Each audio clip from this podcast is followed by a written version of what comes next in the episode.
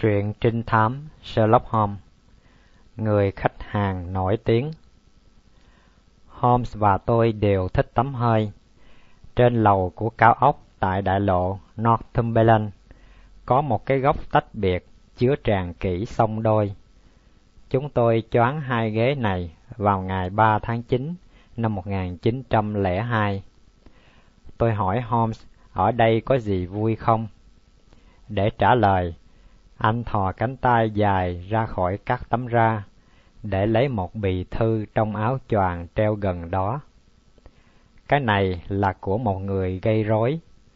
Tuy nhiên, cũng có thể đây là một vấn đề sống chết. Tôi chả biết gì ngoài nội dung của nó. Nội dung bức thư như sau. Ngài Damery ngợi khen và sẽ tới nhà ông Sherlock Holmes vào lúc bốn giờ chiều mai. Ngài muốn tham khảo ý kiến của ông Holmes về một vấn đề rất tế nhị và quan trọng. Do đó, Ngài hy vọng ông Holmes cố gắng thu xếp để được rảnh rỗi và xác nhận sự đồng ý qua điện thoại tại câu lạc bộ Carlton. Đương nhiên là tôi đã đồng ý tiếp đón ông ta. Anh có biết gì về cái ông Damery này không? Tên ông ta là chìa khóa vạn năng để bước vào xã hội thượng lưu. Tôi chỉ biết nhiều hơn một chút. Ông ta nổi tiếng về cái tài thu xếp những việc tế nhị mà báo chí không đề cập. Là một người hào hoa phong nhã và có thiên khiếu về ngoại giao, ông ta cũng thực sự cần chúng ta. Chúng ta? Đúng thế. Nếu anh đồng ý. Tôi rất hân hạnh. Vậy đúng bốn giờ nhé. Lúc đó tôi ngủ tại một căn hộ ở đường Hoàng hậu Anne. Nhưng tôi tới đường Becker sớm hơn giờ hẹn. Ngài Damery tỏ ra rất đúng giờ. Đó là một người to béo, lương thiện, hơi đưa đòi một chút, khuôn mặt cá nhẵn, có giọng nói dễ nghe, đôi mắt sáng tỏa rộng sự trung thực, đức tính hòa nhã, lộ rõ trên đôi môi tươi cười. Cái mũ màu lợt, áo vest đen ngòm, tất cả các chi tiết của y phục, từ hộp trân châu trên cà vạt cho đến đôi gợt màu xanh tím bên trên đôi giày bóng loáng, đã minh họa tính tỉ mỉ trong cách ăn mặc. Căn phòng nhỏ hẹp có vẻ bị đè bẹp khi nhà quý tộc bước vào. Đương nhiên, tôi cũng muốn gặp bác sĩ Watson. Ông vừa nói vừa cúi đầu lễ độ. Sự hợp tác của ông ấy cực kỳ hữu ích, bởi vì lần này, thưa ông Holmes, chúng ta phải đương đầu với một kẻ nguy hiểm nhất Âu Châu. Tôi đã gặp nhiều đối thủ từng được gán cái danh hiệu cao thủ. Holmes trả lời và cười. Mời ngài hút thuốc. Vậy ngài cho phép tôi nhé. Đối thủ của ngài có nguy hiểm hơn cả giáo sư Mori hoặc hơn cả đại tá Moran không? Ông đã nghe nói đến hầu tước Rune, tên sát nhân người Áo. Ngài Damery tháo bàn tay và cười to. Ông là bậc kỳ tài. Như vậy là ông đã biết thành tích của y. Nghề nghiệp bắt tôi phải theo dõi kỹ các vụ án tại lục địa. Tôi tin chắc rằng hắn đã giết vợ trong cái gọi là tai nạn tại đèo Spruzen. Tôi cũng biết hắn hiện ở Anh và chẳng chống thì chày, hắn cũng tạo ra việc làm chống tôi. Nhưng hầu tước Rune đã giở trò gì mới? Tôi đoán là không phải cái thảm kịch xưa diễn lại. Không đâu, chuyện không nghiêm trọng hơn. Trừng trị kẻ gây tội ác là quan trọng, nhưng ngăn ngờ một tội ác lại càng quan trọng hơn. Thật là khủng khiếp, thưa ông Holmes, khi chứng kiến sự chuẩn bị một biến cố ghê tởm, một tình huống bẩn thỉu, thấy trước kết quả tai hại mà ta không làm gì được để ngăn ngừa.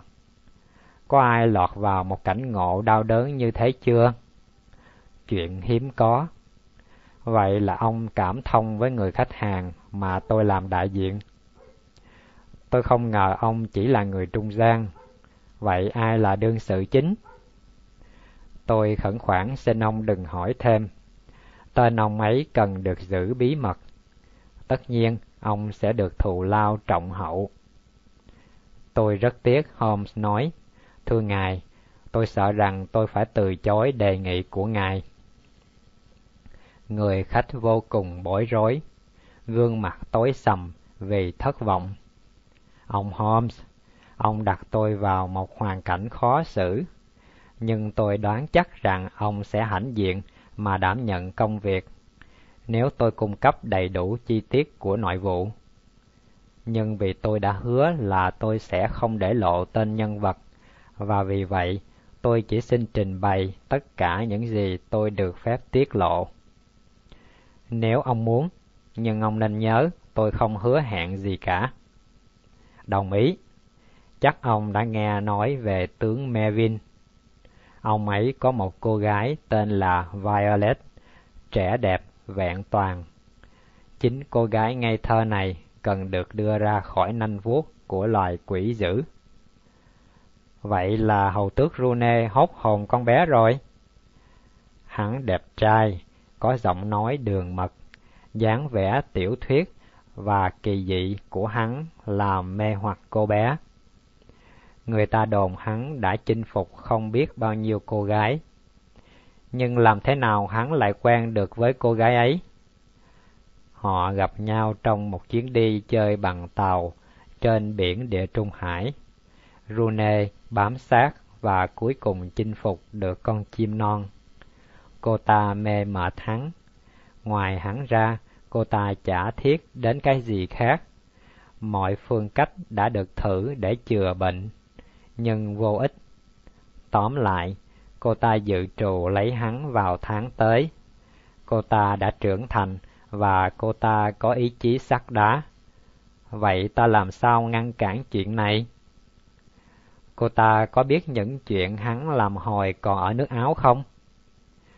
Hắn có kể cho cô nghe những điều tai tiếng trong quá khứ của hắn, nhưng luôn luôn trong chiều hướng của một vị thánh tử đạo. Cô ta chỉ nghe một chiều. Tiếc thầy, vì vô ý, ông đã tiết lộ danh tính của vị khách hàng của ông. Đó là tướng Mevin, người khách nhõm mạnh trên ghế. Tôi không phủ nhận, nhưng chuyện buồn này đã làm ông tướng mất hẳn tinh thần. Gân cốt cứng cáp tại trần địa đã rêu rã. Ông đã trở thành một người bất lực trước thằng người áo này. Tôi là bạn tri kỷ của ông ấy. Tôi xem con bé đó như là con tôi, ngay từ hồi nó còn mặc váy ngắn. Tôi thấy không có lý do để cho Scotland Yard can thiệp vào. Chính do ông tướng gợi ý mà tôi tới tìm ông, với điều kiện là ông ta không xuất đầu lộ diện trong nội vụ. Gương mặt Holmes sáng rực với một nụ cười tinh nghịch. Tôi cam kết với ông điều đó. Tôi sẵn sàng ra tay. Nhưng làm sao tiếp xúc với ông khi cần? Luôn luôn có thể tìm ra tôi qua trung gian của câu lạc bộ Carton trong trường hợp khẩn cấp, đây là số điện thoại riêng của tôi. Holmes ghi chép, vẫn ngồi yên và cười ranh mảnh. Cuốn sổ tay vẫn còn để mở trên đầu gối. Địa chỉ hiện tại của Rune, xin ông vui lòng. Biệt thự Vernon, gần Kingston. Nhà lớn lắm, hắn ta phất trong mấy cú đầu cơ tài chính gần đây do đó bội phần nguy hiểm. Hiện hắn ở tại London? Vâng. Ngoài những điều vừa mới nói, ông có thể cho thêm những thông tin dồi dào hơn về anh chàng này không? Hắn mê ngựa, mê gái, hắn sưu tập sách và tranh.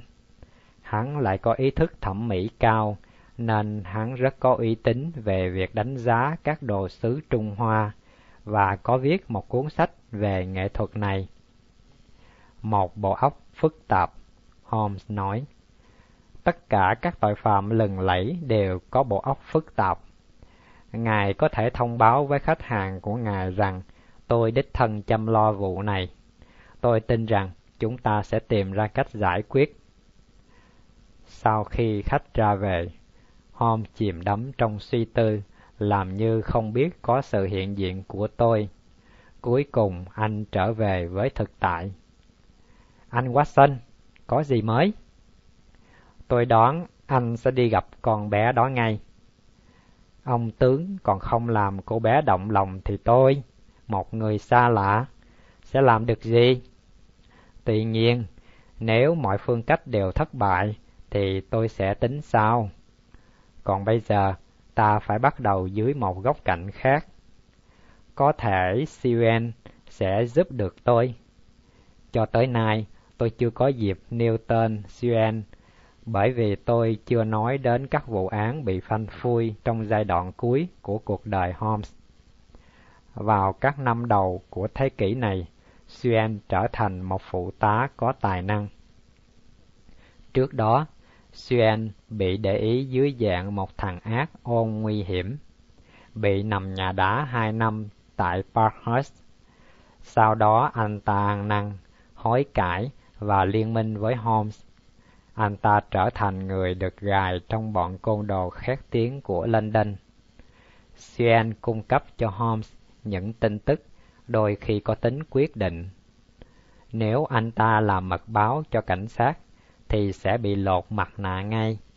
Nhưng vì anh ta hợp tác trong những vụ việc mà kết quả sau cùng không phải là việc truy tố ra tòa, nên các bạn cũ của anh ta không hề hay biết Nhờ hào quang hai năm khổ sai, Xuyên lọt vào tất cả các hộp đêm, các sòng bài, với các bộ óc phong phú cũng như khả năng quan sát.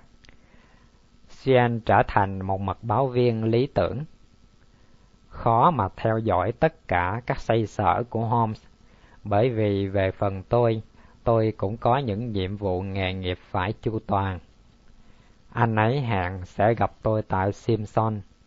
Tại đây, ngồi trước một bàn nhỏ gần cửa sổ, anh báo cho tôi vài tin tức, đồng thời quan sát làn sóng người đi đường trong khu náo nhiệt Strand. Xuyên đã đi săn mồi, Holmes nói với tôi. Có thể y sẽ mang về vài cái rác rưởi móc từ những xó xỉnh tối tăm nhất của xã hội đen. Chính trong cái mớ rác rưởi đó chúng ta sẽ sụp sạo và khám phá ra các bí mật của đối tượng. Cô bé đã không nhìn nhận những sự việc đã có, thì cái phát hiện mới mẻ của anh sẽ có tác dụng gì? Biết đâu Watson, tâm trí của người đàn bà là những bài toán khó hiểu. Một tội giết người có thể được bỏ qua, nhưng một vi phạm vặt vảnh có thể làm đau nhói con tim. Hầu tước Rune có nói với tôi. Hắn có nói chuyện với anh? Nà, tôi chưa thông báo các dự định của tôi cho anh. Thì đây, tôi thích cận chiến. Tôi thích mặt đối mặt với đối thủ để tận mắt nhìn rõ xem cái cốt của hắn là con gì. Sau khi giao việc cho Suen, tôi đã kêu một chiếc xe ngựa đến Kingston và phải nói rằng hầu tước rất khả ái. Hắn nhận ra anh. Trước đó tôi đã đưa ra danh thiếp. Đó là một đối thủ tuyệt hảo, lạnh như băng, nói năng ngọt liệm, nhưng nọc độc thì như nọc rắn hổ mang. Theo tôi, hắn thực sự thuộc giai tầng, quý tộc và tội ác. Hắn lịch sự mời bạn uống trà, nhưng sẵn sàng bỏ thuốc độc hại bạn. Vâng, Tôi khoái nghiên cứu hầu tước Rune. Anh nói hắn rất dễ thương. Dễ thương như mèo, dễ thương mà giết người như ngoé. Cái cách hắn đón tiếp tôi làm lộ bản chất của hắn. Tôi cũng đoán rằng thế nào tôi cũng gặp ông, ông Holmes à. Hắn nói với tôi. Có thể tướng Mevin đã thuê ông để ngăn cản đám cưới giữa tôi và con gái ông ta. Tôi đáp vâng. Thưa ông, hắn nói tiếp với tôi. Ông chỉ làm tổn hại cái danh tiếng khá xứng đáng của ông. Ông không thể nào thành công trong vụ này. Ông lao mình vào một việc vô bổ, lại nguy hiểm. Ông cho phép tôi mạnh mẽ khuyên ông nên rút lui tức khắc. Lạ chưa? Tôi đáp. Đó lại chính là lời tôi dự định khuyên ông. Tôi kính trọng cái khối óc của ông, thưa hầu tước, và mấy phút sơi dao cũng chưa làm sút giảm sự kính trọng đó. Chúng ta hãy nói chuyện giữa người lớn với nhau. Không ai muốn lùi về quá khứ và gây phiền hà cho ông. Quá khứ là quá khứ. Ông hiện đang bơi trong một khúc sông trong lành. Nếu ông ngoan cố tiến hành đám cưới, ông sẽ đụng chạm tới một số người có quyền thế. Họ sẽ ra tay phá ông cho tới khi ông bị đuổi khỏi nước Anh này. Ông khôn thì nên để yên cho cô bé. Ông đâu có được thoải mái khi mà một vài giai đoạn trong quá khứ của ông được tiết lộ cho cô ta. Vị hầu tước có vài sợi lông thẩm mỹ lòi dưới mũi như anten của một côn trùng. Chúng lay động vì khoái trá khi ông ta nghe tôi nói, và ông ta cười nhẹ rồi trả lời. Xin tha thứ cho sự hả hê của tôi, ông Holmes. Tuy nhiên, làm sao không cười khi thấy ông đánh bài mà không cầm bài? Không một lá bài, thưa ông Holmes. Ông tuyệt đối không có một lá bài, nói chi đến nước bài. Ông tin như vậy à? Theo tôi biết là như vậy. Ông cho phép tôi giảng giải đầy đủ. Bài tôi tốt, đến nỗi tôi có thể bày ra giữa bàn. Tôi có cái may mắn là chinh phục trọn vẹn tình yêu của cô bé. Cô ta yêu tôi, mặc dù tôi đã cho cô biết tất cả các giai đoạn rủi ro trong quá khứ của tôi. Tôi cũng có dặn cô ta rằng vài kẻ mưu mô, vài kẻ nguy hiểm sẽ tới gặp và kể cho cô ta nghe các câu chuyện đó. Tôi đã cảnh giác cô ta và chỉ cách cho cô ta tiếp đón bọn đó. Ông có nghe đến cái hiệu quả sau thôi miên không, thưa ông Holmes? Ông sẽ thấy nó một cách cụ thể. Tôi chắc chắn cô ta không từ chối tiếp ông đâu. Cô ta nuông chiều tất cả ý muốn của cha, ngoại trừ một chi tiết nhỏ. Anh Watson, sau đó tôi cứu từ với tất cả sự bình tĩnh và lạnh lùng. Nhưng khi vừa nắm lấy hộp xoài, mở cửa, tôi bị chặn lại. Nhân tiện nói luôn, thưa ông Holmes, ông có quen ông Letrun, thám tử người Pháp không? Có. Ông có biết việc gì đã xảy ra cho y không? Hình như y bị vài thằng du đảng ở Montmartre đánh đòn và bị tật suốt đời. Đúng, một trường hợp lạ lùng. Y xen vào công chuyện của tôi cách đây một tuần. Đừng xen vào chuyện của tôi, thưa ông Holmes sẽ xui xẻo cho ông. Lời khuyên chót của tôi. Ông đi đường ông, tôi đi đường tôi. Chúc một đêm an lành. Tay hầu tước này có vẻ nguy hiểm, cực kỳ nguy hiểm. Tôi từng biết rõ nhiều tên khoác lác, nhưng thằng này thuộc loại ít nói. Anh có bị bắt buộc phải bận tâm về hắn đâu. Hắn lấy cô bé đó thì có sao đâu vì chắc chắn hắn đã giết chết người vợ sau cùng, nên ta cần phải ngăn cản cuộc hôn nhân mới này. Mặt khác, phải làm theo lệnh của khách hàng. Nhưng thôi, đừng có thảo luận điều này. Khi uống cà phê xong, anh đi theo tôi, bởi vì Xuan sẽ đến báo cáo công việc.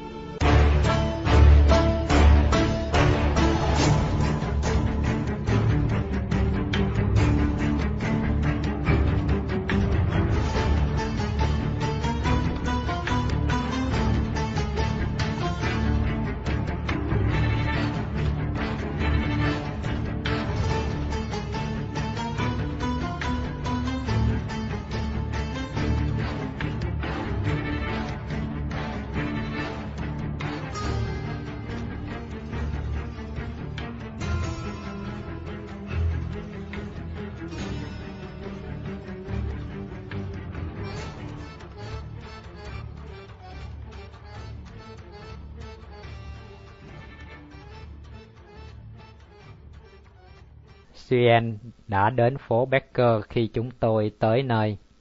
Đó là một tên khổng lồ, mặt hơi đỏ và thô, đôi mắt cực kỳ linh hoạt, là dấu hiệu độc nhất của bộ óc xảo quyệt. Chắc chắn anh ta đã lặn ngục trong giai tầng cặn bã.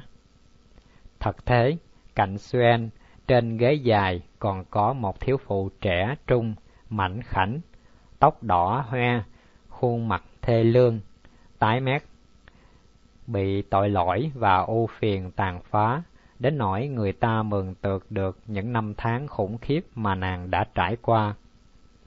Tôi xin giới thiệu cô Kitty. Suen nói và lay động bàn tay béo phỉ. Những gì cô ấy biết, cô ấy sẽ tự động nói ra.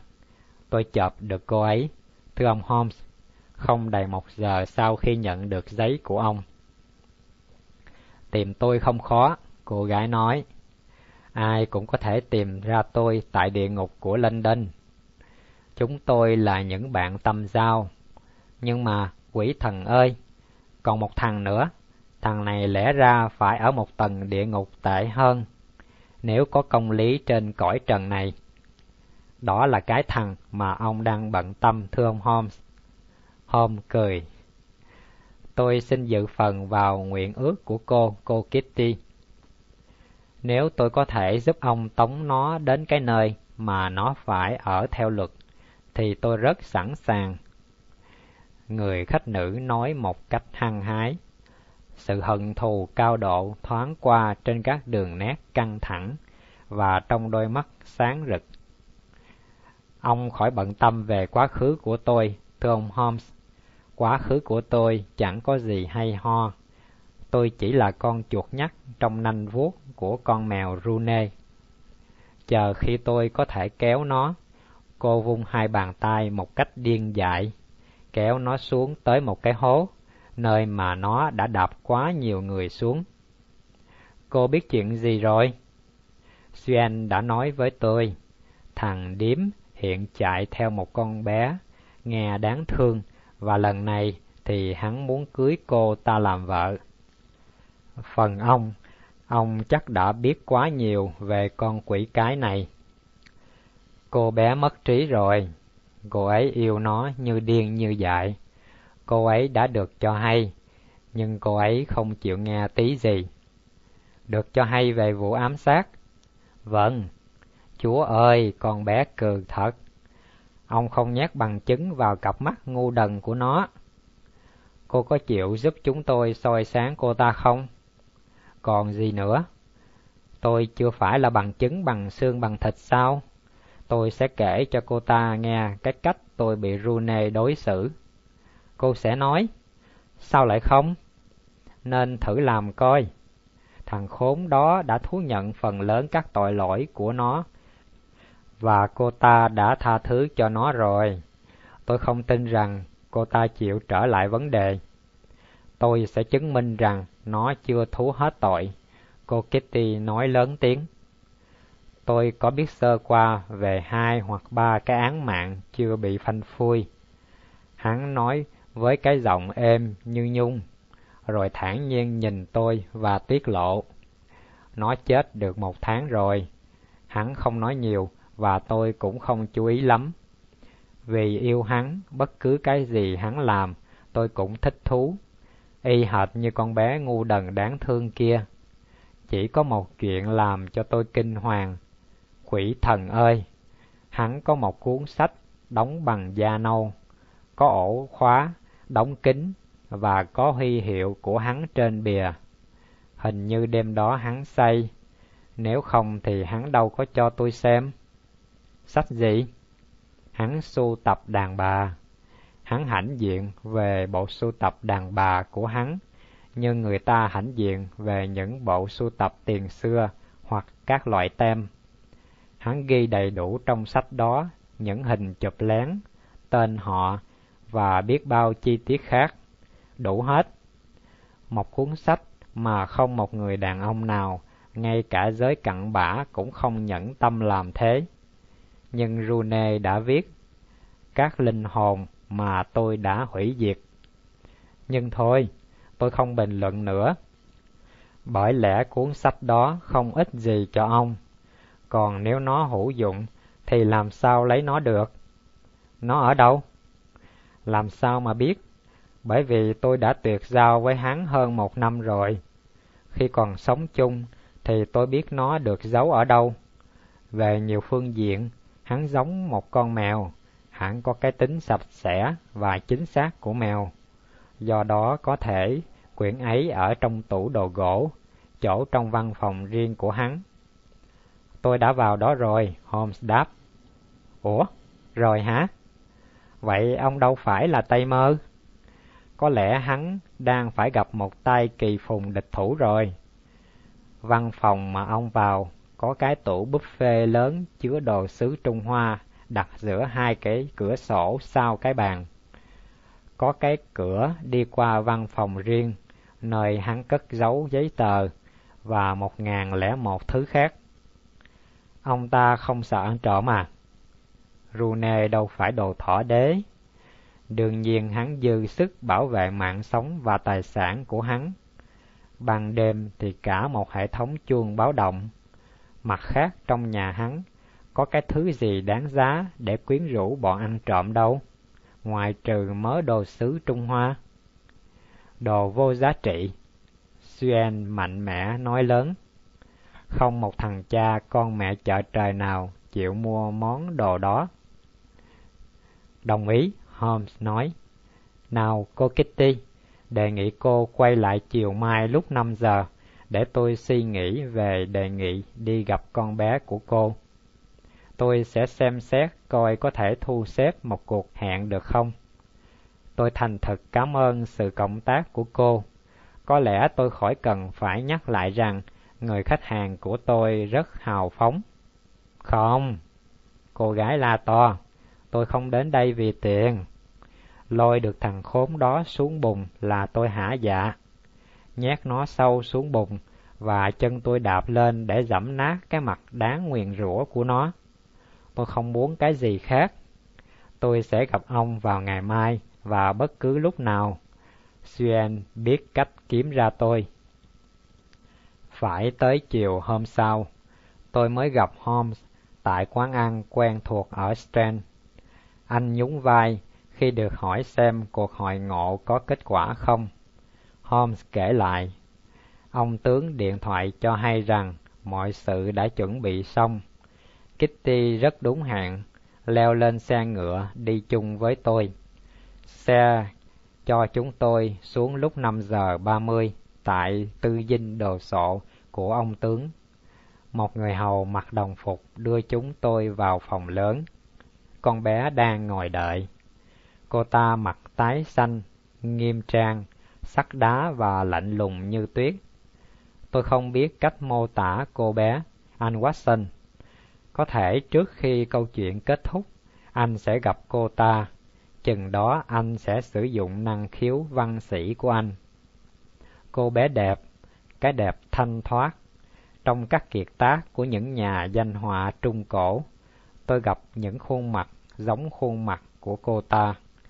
Làm thế nào một con thú dữ có thể đặt vuốt của nó trên một con người như thế? Chuyện đó khó hiểu đối với tôi. Anh biết rằng những cái khác cực thì hút lẫn nhau. Người thiên về tâm linh bị cuốn hút bởi người ác thú tánh. Đương nhiên là cô ta biết lý do của cuộc viếng thăm của chúng tôi. Sự có mặt của cô Kitty làm cho cô ngạc nhiên một chút. Tuy vậy, cô ta vẫn chỉ hai ghế bành với vẻ mặt của một bà trưởng tu viện tiếp nhận hai người cùi trước đây đi ăn mài. Cô ta nói giọng như vang dội. Thưa ông, tôi có được nghe nhiều về phương danh của ông. Ông tới đây, theo tôi hiểu, là để vu khống vị hôn phu của tôi, hầu tước Rune. Chỉ vì chiều theo ý cha tôi mà tôi tiếp ông, và tôi xin báo cho ông biết trước rằng không một lời nào của ông sẽ có ảnh hưởng đến các quyết định của tôi. Cô ta làm tôi đau nhói. Ngay lúc đó, tôi coi cô ta như con gái của tôi. Tôi hăng say biện giải mô tả cho cô ta các tình huống địa ngục của một người đàn bà chỉ biết rõ tim người đàn ông sau khi đã lấy nhau. Một người đàn bà phải chịu sự nhơ khổ của đôi bàn tay đẫm máu và đôi môi tanh tưởi. Tất cả các lời nói của tôi không thể đem lại một chút xúc động trên cái nhìn xa xăm của cô ta. Tôi nhớ lại những gì thằng ác ôn nói về cái tác động sau thôi miên. Quả vậy, ta có thể tưởng tượng rằng cô bé đang sống bên trên trái đất trong một sự mê sản. Tôi đã nhẫn nại nghe ông nói, thưa ông Holmes. Hiệu quả của lời ông là đúng như hiệu quả mà tôi đã cho ông biết trước. Tôi biết rằng chồng chưa cưới của tôi đã trải qua rất nhiều cơn giông tố của những phê phán rất bất công. Ông là người cuối cùng trong một loạt người phu khống. Có thể ông có mỹ ý với tôi, mặc dù tôi biết ông là người làm việc có thù lao. Ông có thể bảo vệ quyền lợi của hầu tước cũng như quyền lợi của các kẻ thù của hầu tước, nhưng đó là quyền tự do của ông. Phần tôi, tôi muốn ông hiểu dứt khoát rằng tôi thương anh ấy, anh ấy cũng thương tôi.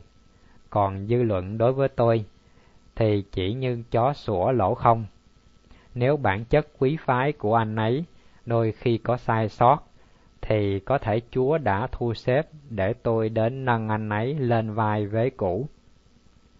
Quay qua phía cô Kitty, cô ta nói thêm, Tôi không hiểu tại sao có sự hiện diện của thiếu phụ trẻ tuổi này. Tôi sắp trả lời, thì con bé bụi đời xen vào như cơn lốc. Anh hãy tưởng tượng cảnh lửa gặp băng, mặt đối mặt. Tôi sẽ nói với cô, tôi là ai?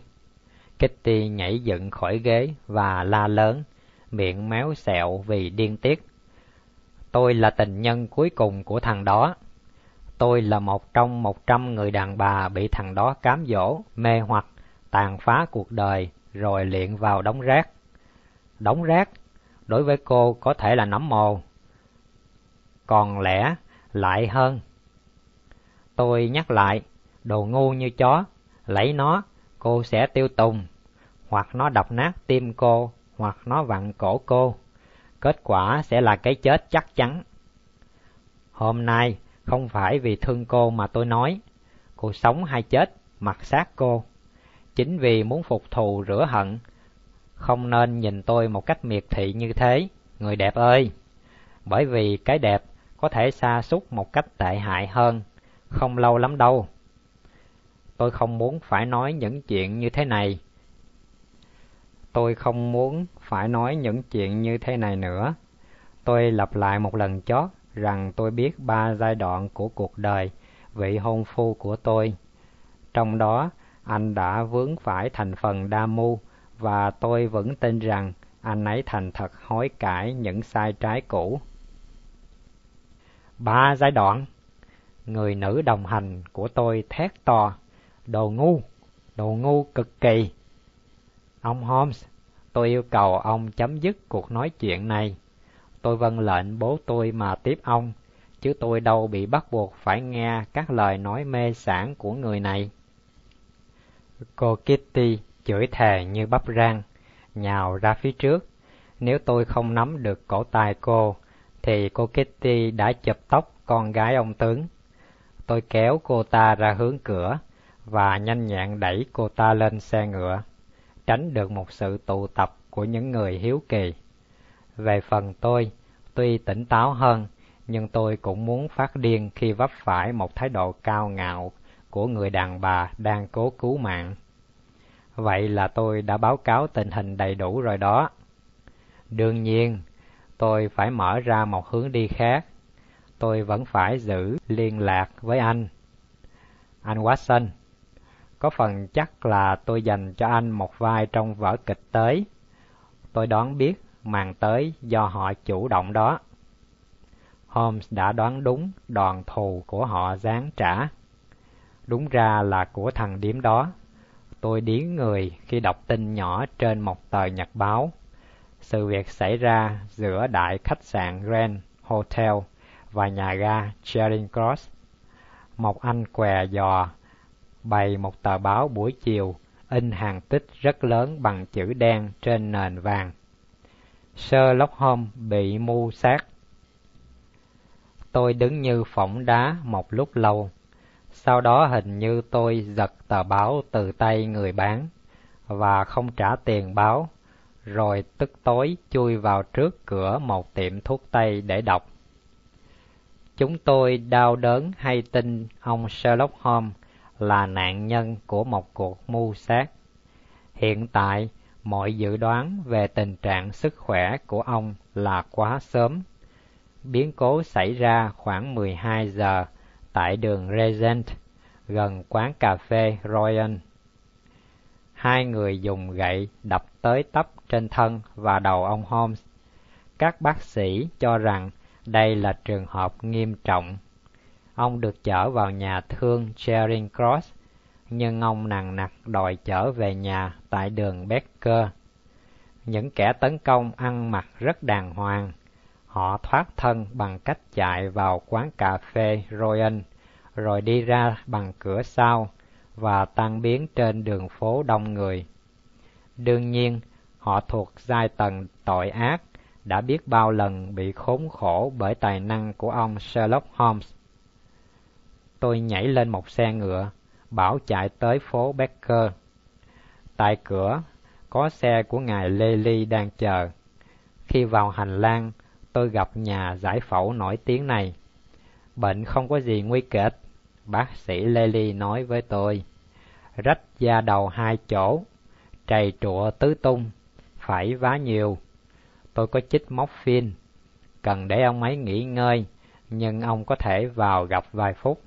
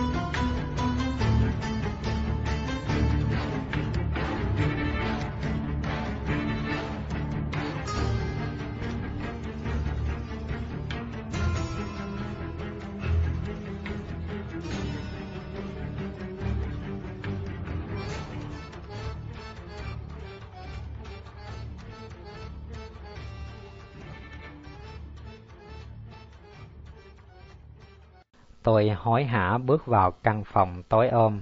Holmes gọi tôi.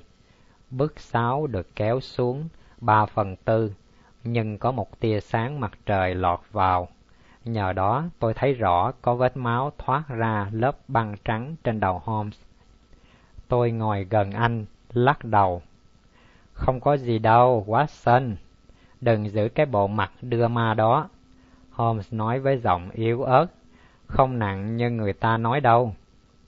Thật là may. Tôi đánh gậy cũng không tệ như anh biết, tôi đỡ được nhiều cú. Họ có hai người, tôi thua là do cái người thứ hai này. Đương nhiên là do tên hầu tước khốn nạn đó giật dây. Nếu anh cho phép, tôi sẽ xé xác nó ngay. Ta không thể làm gì trước khi cảnh sát thọp cổ mấy tên đồng phạm của nó. Chúng chuẩn bị kế hoạch chuồn hay lắm. Hãy chờ một lúc, tôi có kế hoạch mới. Việc thứ nhất phải làm là tung tin rằng bệnh trạng của tôi là rất nguy kịch. May mắn lắm thì sống thêm một tuần. Hãy phao tin rằng tôi đã nói sản nói điên. Còn ngài Lê Ly? Ồ, khỏi lo, ông ấy phịa, còn dữ hơn nữa. Tôi lo chuyện đó cho. Còn gì nữa không? Còn chứ, cảnh giác Xuyên bảo hắn đem cất giấu con bé bụi đời vào nơi an toàn. Bọn chúng sẽ làm thịt con bé. Khẩn trương lên, ngay đêm nay nhé. Tôi đi ngay. Còn gì nữa không? để cái tẩu và bao thuốc trên bàn giùm. Tốt lắm. Mỗi sáng anh tới đây, chúng ta sẽ hoạch định kế hoạch hành động. Ngay đêm đó, tôi thu xếp với Suen để gửi cô Kitty qua vùng ngoại ở Paris, chờ đợi lúc sóng lặng gió yên. Trong suốt sáu ngày, công chúng lầm tưởng Holmes đang thoi thóp, chờ chết. Các bản thông báo sức khỏe rất là bi quan, còn báo chí thì công bố những tin tức ảm đạm.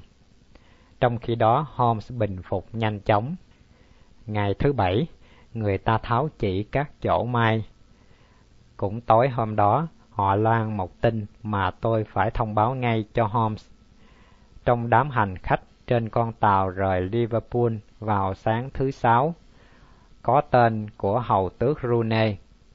Hắn có những việc tài chính quan trọng phải giải quyết tại Hoa Kỳ trước ngày kết hôn đang gần kề. Sau khi nghe tin này, nét mặt Holmes tái mét. Thứ sáu, Holmes la lớn, vậy chỉ còn có ba ngày thôi. Thằng ác ôn này muốn chạy trốn. Không được đâu quá xinh, tôi muốn anh làm một cái gì để giúp tôi. Thì tôi tới đây là để giúp anh. Vậy anh dành 24 giờ tới để nghiên cứu kỹ lưỡng các đồ sứ Trung Hoa. Holmes không giải thích thêm, tôi cũng không đặt một câu hỏi nào. Mấy năm sống với anh, tập cho tôi thói quen răm rắp vâng lời. Nhưng khi đã rời phòng của anh, đi dọc đường Becker, tôi không biết làm sao chấp hành mệnh lệnh. Cuối cùng tôi đi đến thư viện ở quảng trường Saint James. Trình bày dự định của tôi cho người bạn thân tên là Lamy, phó quản thủ thư viện, và quay về nhà với một cuốn sách đồ sộ kẹp ở nách. Suốt đêm, suốt sáng hôm sau, tôi học được cả ngàn chuyện và nhồi nhét vào đầu cả ngàn cái tên.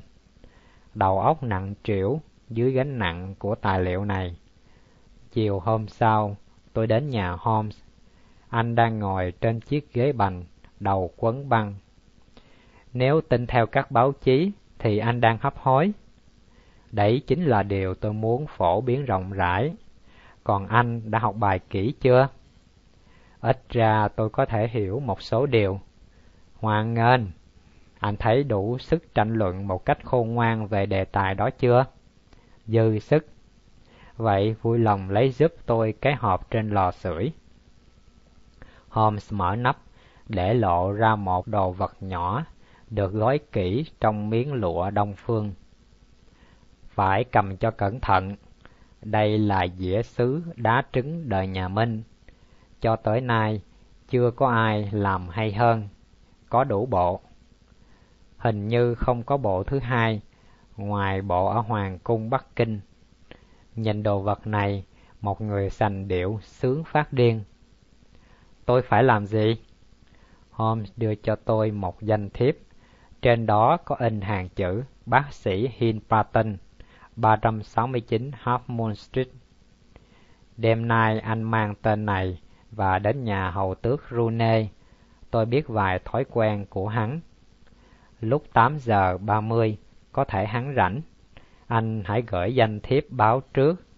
Anh nói với hắn rằng anh mang tới một mẫu của bộ sứ đời nhà Minh hiếm có. Anh đóng vai bác sĩ thì dễ thôi, nhưng anh cần đóng vai người sưu tập nhiều hơn. Bộ đồ sứ này tình cờ lọt vào tay anh. Anh có nghe đồn nó thích đồ sứ và anh sẵn sàng bán với giá cao. Bao nhiêu? Câu hỏi khôn ngoan đó. Anh sẽ bị lộ diện mau chóng nếu không biết giá cả của món hàng. Mẫu này do ông tướng của chúng ta mang lại. Anh không nói ngoa khi khẳng định là không có cái thứ hai trên thế giới này. Tôi có thể đề nghị bộ đồ sứ được đánh giá bởi một chuyên viên. Anh tuyệt hảo hôm nay. Vì tế nhị, anh không định giá mà đề nghị mời chuyên viên. Nhưng chắc gì nó tiếp tôi? Tiếp chứ. Hắn là một tay chơi đồ cổ, anh quên rồi sao? Hãy ngồi xuống, tôi đọc cho anh chép, khỏi cần xin hỏi âm. Chỉ báo sẽ đến và cho biết lý do.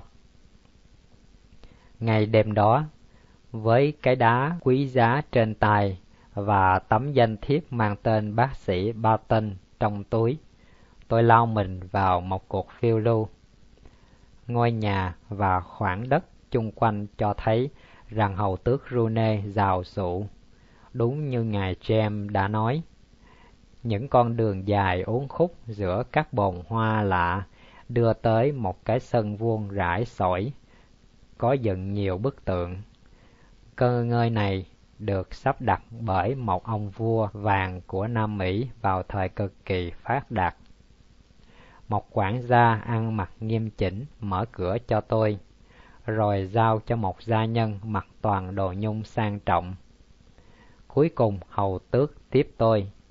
Ông ta đứng gần cái tủ cao, đặt giữa hai cửa sổ, chứa một phần bộ sưu tập đồ sứ Trung Hoa. Khi tôi vào, ông quay mặt về hướng tôi, tay cầm một lọ nhỏ màu máu. Mời bác sĩ ngồi. Tôi đang ngắm nghía các báu vật của tôi và tự hỏi không biết có thể thực sự thêm vào đó một cái nữa không. Cái mẫu nhỏ đời đường này thuộc thế kỷ thứ bảy, có thể làm ông thích. Tôi chắc chắn ông chưa bao giờ thấy một sự khéo tay nào và một sự pha trộn màu nào hài hòa hơn. Ông có mang theo cái đĩa đời minh đấy chứ? Tôi mở gói một cách cẩn thận và đưa cái đĩa ra. Hắn liền ngồi vào bàn, kéo cái đèn lại gần và quay đá qua xem. Xem xét mọi khía cạnh. Trong lúc đó, ánh sáng màu vàng chiếu sáng khuôn mặt hắn, cho phép tôi ngắm hắn một cách thoải mái. Hắn thật sự đẹp trai, chiều cao trung bình, nhưng dáng người thanh nhã, mềm mại, khuôn mặt sạm nắng, vẻ đông phương, đôi mắt to đen nhánh, mơ màng có sức cuốn hút đàn bà một cách dễ dàng. Tóc và râu màu đen, râu kẽm, ngắn, mảnh mai, chải chuốt, giọng nói hấp dẫn, điệu bộ sang trọng. Tôi đoán hắn chỉ ngoài ba mươi, nhưng thật ra sau này mới biết hắn đã bốn mươi hai rồi. Rất đẹp, rất là đẹp, hắn khen luôn miệng. Ông có một bộ sáu cái. Có một điều là tôi chưa bao giờ nghe nói về cái bộ đĩa tuyệt trần này. Tôi biết tại Anh Quốc có một bộ có thể sánh với bộ này, nhưng chắc chắn họ không bán. Thưa bác sĩ, bác sĩ vui lòng tha thứ cho sự tò mò của tôi và cho biết do đâu bác sĩ có được bộ này. Ông thích nó thật à? Tôi hỏi với một vẻ bình thản. Tôi đã biết nó là thứ thiệt. Về trị giá của nó, tôi đành phó thác cho sự định giá của một chuyên gia. Rất là bí hiểm, hắn thì thầm, với đôi mắt đen lấp lánh, một tia sáng ngờ vực. Khi muốn mua những đồ vật có giá trị lớn như thế này, ai cũng muốn phân cho tới ngọn ngành. Cái đĩa đẹp, quý là điều không ai chối từ. Tôi không mảy may ngờ vực, nhưng tôi phải cân nhắc nhiều điều, bác sĩ không có quyền bán nó. Tôi bảo đảm. Thế thì tôi phải xét lại giá trị của lời bảo đảm này. Các ngân hàng của tôi sẽ trả lời cho ông về uy tín của tôi. Được thôi.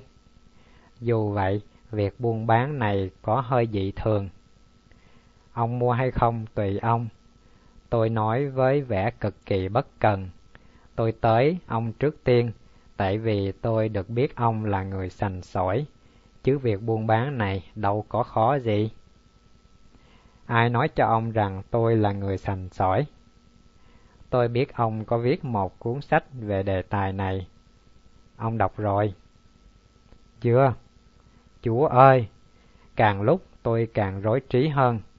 Ông là người sành sỏi kiêm nhà sưu tập. Ông có một đồ vật giá trị lớn trong bộ sưu tập. Thế mà ông không chịu khó đọc cuốn sách độc nhất, giúp ông tìm hiểu ý nghĩa và giá trị của cái đồ vật này. Ông giải thích điều đó như thế nào? Tôi rất bận. Tôi là thầy thuốc, tôi có khách hàng phải phục vụ. Đó không phải là lời giải đáp. Nếu ham chơi đồ cổ, người ta luôn dành thời gian cho nó bằng mọi cách. Trong thư, ông có nói ông là người sành sỏi. Đúng vậy. Vậy tôi hỏi ông vài câu để kiểm nghiệm. Tôi buộc lòng phải nói với bác sĩ rằng cái màn buôn bán này mỗi lúc mỗi lù mù. Nào, ông biết gì về nhà Bắc Nguy và vị trí của họ trong lịch sử đồ gốm? Tôi nhảy dựng khỏi cái ghế bành và giả đò nổi giận. Điều này không còn dung thứ được nữa, thưa ông. Tôi là lớn. Tôi tới đây vì dành ưu tiên cho ông, chứ không phải để bị hạch hỏi. Kiến thức của tôi về đồ sứ có thể thua suốt ông, nhưng tôi từ chối trả lời những câu hỏi được đặt ra một cách sất sược.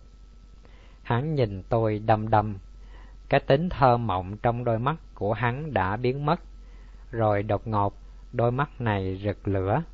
Tôi thấy sự ngời sáng của bộ răng trắng của hắn giữa cặp môi tàn nhẫn. Anh chơi trò gì? Anh tới đây để dò xét tôi. Anh mưu toan gạ gẫm tôi. Hình như Holmes đã gần chết và y sai anh đến đây canh chừng tôi. Anh vào đây dễ dàng, nhưng anh sẽ thấy ra khỏi đây rất khó. Hắn nhảy dựng lên, tôi lùi lại, chuẩn bị đối phó. Có lẽ lúc đó hắn có nghi ngờ. Qua cuộc thẩm vấn, hắn thấy rõ hơn. Hắn thọc tay vào học tủ, lục lạo túi. Thình lình một tiếng động vang lên, làm hắn dừng lại để nghe. À, hắn la lên rồi chạy vào căn phòng phía sau lưng. Tôi chạy ra đến cửa. Cửa sổ của căn phòng thứ hai ngó ra vườn, bị mở toan toát. Bên cạnh cửa sổ này, Sherlock Holmes xuất hiện như một con quỷ. Sau đó, Holmes nhảy ra ngoài. Tôi nghe tiếng chân anh dẫm lên các nhánh nguyệt quế ngoài vườn. Chủ nhà nhảy theo, miệng gào thét như con cọp dữ. Và lúc đó, chỉ trong một giây, tôi thấy rõ một cánh tay đàn bà ló ra khỏi các cành nguyệt quế. Thình lình Rune la thất thanh, tiếng la rợn người. Hắn lấy hai bàn tay bụm mặt vừa gào vừa chạy vào phòng, đụng đầu vào tường, ngã sụm xuống thảm, cuộn tròn, quằn quại, rên la vang dội trong căn phòng mênh mông. Cho tôi nước lã! Cho tôi nước! Hắn la liên tục. Tôi vớ lấy bình nước trên bàn, hối hả chạy tới. Cùng lúc viên quản gia và nhiều người bòi phòng khác cũng chạy tới. Tôi còn nhớ rằng một người trong bọn ngất xỉu khi nhìn thấy gương mặt của hắn bị tàn phá một cách dữ dội. Axit đang ngâm nhấm khuôn mặt hắn, đang chảy thành giọt xuống tai và xuống cầm. Một con mắt đã trắng đục, con kia thì đỏ và sưng lên.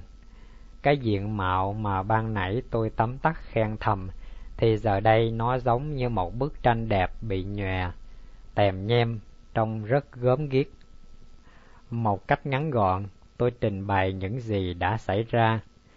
Vài người bồi phòng nhảy qua cửa sổ, lục lọi ngoài vườn, nhưng trời tối đen và mưa bắt đầu rơi. Chính là Kitty. Ồ, con quỷ cái đó sẽ phải đền tội. Đúng, nó sẽ phải đền tội. Ôi, đau quá. Không thể chịu nổi. Hầu tước Rune la vàng.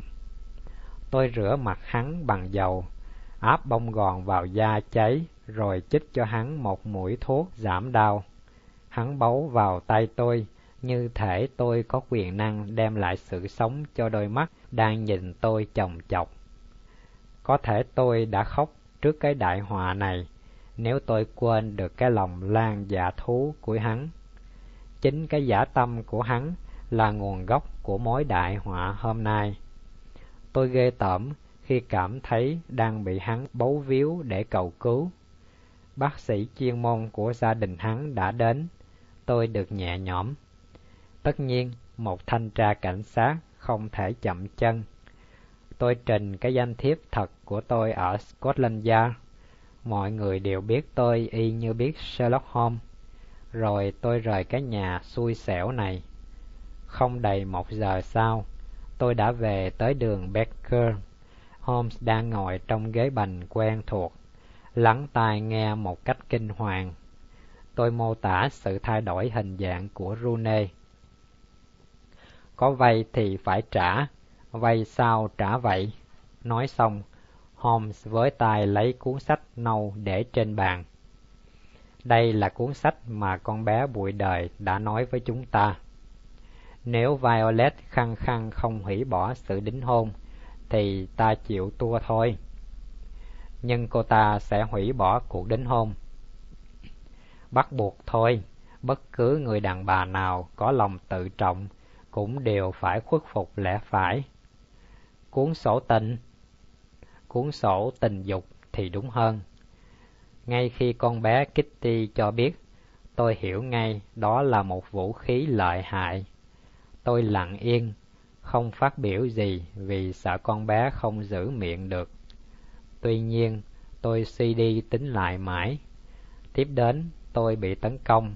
Đó là cơ hội để làm cho Rune lầm tưởng mà không đề phòng gì về phía tôi. Mọi việc trôi qua êm đẹp. Tôi tưởng đây mình còn phải chờ lâu. Không ngờ hắn dự định đi Mỹ. Tôi phải khẩn trương vì hắn sẽ không chịu để cuốn sổ này tại đây. Rất khó mà ăn trộm ban đêm bởi vì hắn có một hệ thống báo động. Nhưng cướp đoạt vào ban ngày thì được. Với điều kiện phải làm sao cho tâm trí của hắn bị chi phối.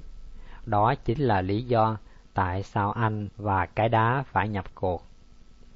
Khổ nổi tôi phải biết chính xác cuốn sách nằm ở đâu.